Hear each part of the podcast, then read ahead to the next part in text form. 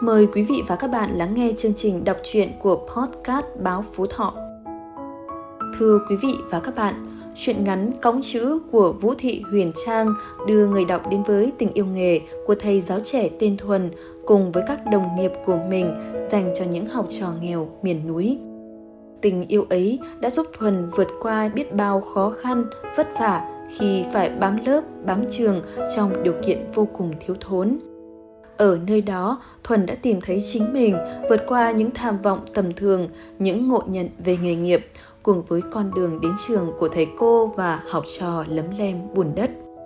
Với lối dẫn dắt truyện nhẹ nhàng, sâu lắng mà ấm lòng, tác giả đã để lại cái kết ấn tượng của câu chuyện Cõng Chữ, làm cho người đọc thấy toát lên vẻ đẹp của lao động, trí thức và những điều tử tế. Trong hoàn cảnh khó khăn, càng khắc họa rõ nét tình yêu nghề, nhiệt huyết của tuổi trẻ và sự tha thiết với từng con chữ. Câu chuyện đầy tình người của thầy giáo trẻ lúc đêm khuya đem đến nhiều cảm xúc cho người nghe. Mời quý vị và các bạn cùng đến với truyện ngắn Cõng Chữ của tác giả Vũ Thị Huyền Trang qua giọng đọc của Đặng Tiến Dũng. Thuần nằm vật ra giữa bãi bùn lầy, bên cạnh chiếc xe Win nhuộm đỏ bùn y như chủ, nhìn lên bầu trời cười ha hả. Cảm giác này Thuần chỉ có được khi đến nơi đây. Đồng nghiệp cũng đang ì ạch phía sau nhích từng bước trên con đường nhảy nhụa, bùn đất ken cứng vào bánh xe. Mưa vẫn trút xuống, con đường đến trường thì còn xa lắm, nhưng chỉ cần nghĩ đến nụ cười của những đứa trò nhỏ là Thuần thấy khó khăn này đâu có là gì. Mấy tháng về thành phố nghỉ hè, Thuần nhớ tụi nhỏ, nhớ trường lớp núi rừng quay quắt. Chỉ mong sớm đến mùa tựu trường để lại vượt qua những con đường lầy lội, đứng giữa sân trường ôm tụi nhỏ vào lòng. Đồng nghiệp của Thuần đa phần là thầy giáo trẻ, nguyện đến cắm bản, hẳn cũng dành tình yêu thương sâu sắc với mảnh đất và con người nơi đây. Trường tiểu học Tà Vạc đã ở trước mặt rồi, Thuần nghe tiếng suối chảy róc rách phía xa. Con ngựa chiến cần phải được gột sạch bùn đất trước khi nổ máy tiến thẳng vào trường. Mấy túi ni lông bọc đồ mang từ thành phố lên cũng đã bẩn cả rồi, trong đó là mấy chục đôi dép tổ ong, ít quần áo ấm, sách vở và bánh kẹo mà bạn bè Thuần gửi lên làm quà cho tụi nhỏ. Trường lớp sau mấy tháng bỏ không, cỏ mọc tùm khắp lối đi, lan cả vào lớp học.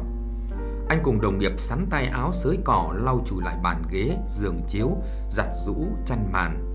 Mất 3 ngày lao động cật lực, cuối cùng trường lớp cũng gọn gàng, sạch sẽ. Mùa này trên núi cứ đêm là trời bắt đầu rét, sương xuống dày mờ mịt, sóng điện thoại không có, wifi càng không. Thành ra có nhớ phố cũng đành lòng kìm lại.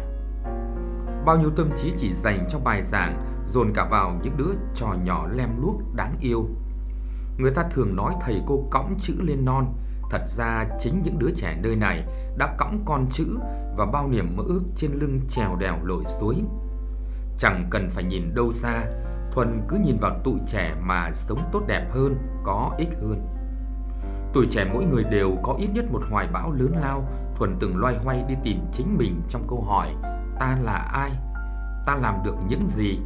Đã có lúc Thuần đánh mất mình đâu đó trong những tham vọng tầm thường, trong sự ngộ nhận giữa nghề và nghiệp, trong sự chán chường bài hoài của những tháng ngày không biết đi đâu về đâu, cho đến khi Thuần tới nơi này trong một chuyến đi phượt cùng bạn bè. Thuần ngồi ngoài hàng rào đá, nghe tiếng phấn viết trên bảng thủng lỗ chỗ, nghe thầy giáo trẻ đọc thơ. Cánh màn khép lòng cả ngày, ruộng vườn vắng mẹ cuốc cày sớm trưa, nắng mưa từ những ngày xưa lận trong đời mẹ đến giờ chưa tan. Lòng Thuần tự nhiên bình yên đến lạ, cứ muốn ngồi ở đó nghe con chữ nhà vào lòng, những sợi tơ mềm êm như lụa. Nhìn những đứa trẻ hàng ngày phải dậy từ mờ sớm, xuyên qua màn sương lạnh, qua những ngày mưa bão trắng trời, qua đèo nối đèo, núi nối núi để chạy ao vào lớp học. Có những đứa trẻ đến trường bằng chân đất, 10 ngón chân bấu chặt xuống đường đỏ ửng, những đôi dép mòn vẹt, những chiếc áo nhuốm màu nhựa cây, quăn tít. Có đứa đến trường mà không đủ tiền mua sách vở, bút mực. Thuần tự hỏi, bấy lâu nay mình ở đâu, làm những gì? Sao mình không có mặt ở nơi này sớm hơn? Sao ngay khi ra trường, Thuần chỉ muốn xin vào biên chế trong thành phố như biết bao thầy cô khác? Để được dạy trong môi trường khang trang đầy đủ thiết bị giáo dục, được dạy những em nhỏ được bố mẹ đưa đón bằng ô tô, mặc những bộ quần áo sạch sẽ, tinh tươm, thơm nức. Hàng năm trường đều phấn đấu đạt chuẩn, học trò hàng năm đều gắn được giấy khen.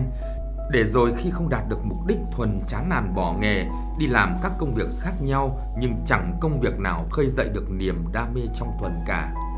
Thuần đâu biết có những nơi thật sự cần mình. Có những đứa trẻ chẳng mong có phòng giáo dục nghệ thuật, phòng tập luyện thể thao, mà chỉ cần có bàn ghế để ngồi, có mái trường để che mưa, che nắng. Vậy mà những cơn mưa ngoài kia vẫn rơi nhòe trang vở. Đến đây, Thuần đã nghĩ đời sống này có bao giờ ý nghĩa hơn khi được cống hiến ở một nơi thật sự cần mình.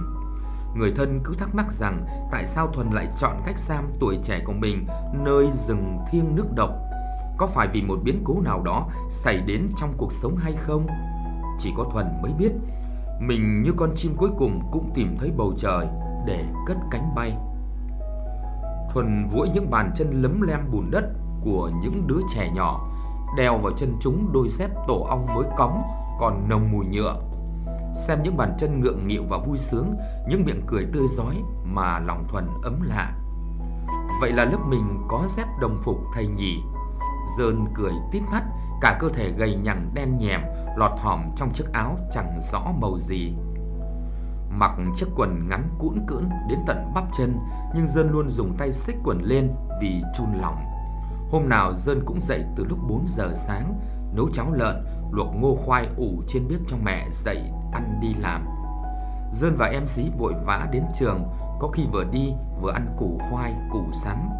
Trường cách nhà cả chục cây số, đường đèo núi gập ghềnh. Đôi chân anh em Dơn đã quen rồi, sải bước thật dài, đi mà như nhảy trên từng ngọn cỏ. Đi đến đâu xương rùng mình ảo xuống, có hôm hai anh em phải khoác áo ni lông cho đỡ ướt người. Hôm nào cũng vậy, anh em Dơn đi từ lúc xương còn chĩu lá, xuyên qua những tiếng gà gáy sớm, xuyên qua trăm tiếng chim đậu trên những tán cây. Đi cho đến khi mặt trời chiếu rạng khắp vạn vật, cây lá đã kịp rũ sạch xương khô ráo thì thấy trường lấp ló phía xa. Mùa đông, Thuần hay nhóm sẵn một đống lửa giữa sân trường để học trò của mình đến hơi chân tay cho ấm lại.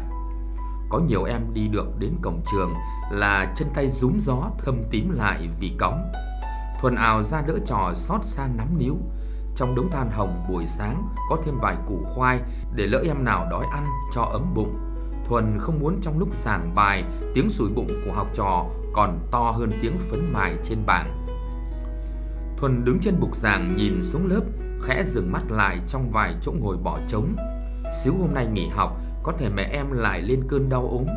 Nhà chỉ có hai mẹ con nên Xíu phải ở nhà, vừa chăm mẹ vừa lo cơm nước lợn gà củi đuốc. Diều nghỉ học chắc lại vì phải ở nhà trông bố. Bố Diều say triền miên tối ngày, nhà có bao ngô lúa đều mang đi đổi rượu. Mỗi khi say, người cha ấy thường cấm con đi học, bắt ở nhà lên nương rẫy làm việc thay mình. Sán sẽ nghỉ học trong khi nhà không còn nắm gạo nào.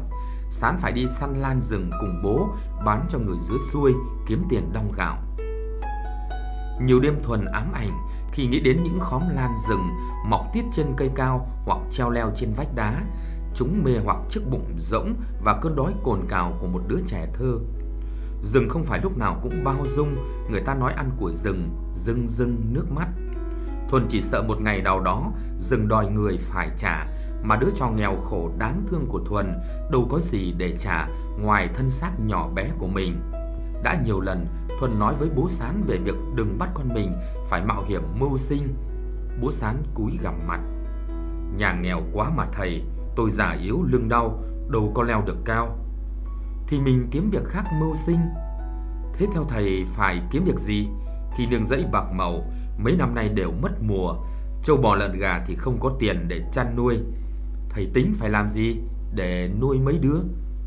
Thuần không có câu trả lời, im lặng như từng nhiều lần đến nhà vận động bố mẹ cho con đến trường.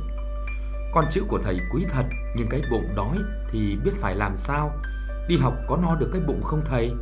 Nên trong lớp mỗi một chỗ trống đều để lại trong lòng Thuần nỗi day dứt khôn nguôi.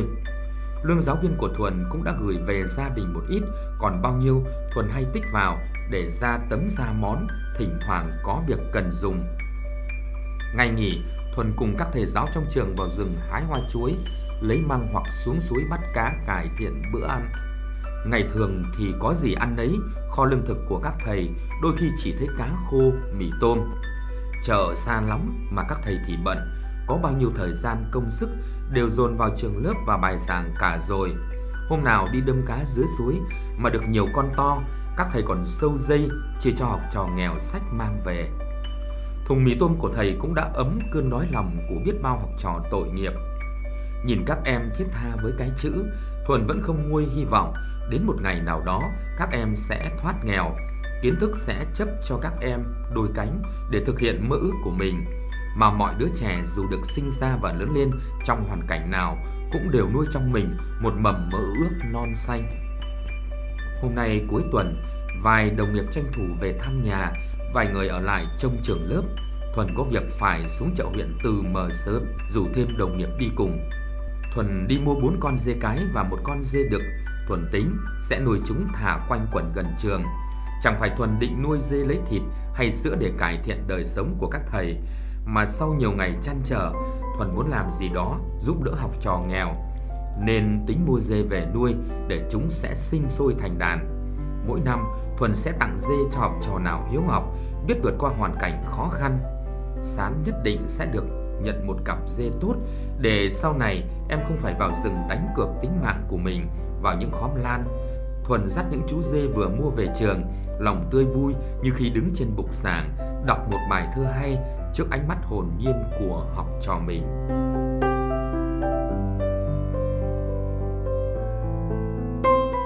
Quý thính giả vừa nghe xong truyện ngắn Cõng Chữ của Vũ Thị Huyền Trang. Chương trình đọc truyện ngắn trên kênh podcast Báo Phú Thọ xin tạm dừng tại đây. Hẹn gặp lại quý vị và các bạn trong chương trình lần sau. Thân ái chào tạm biệt.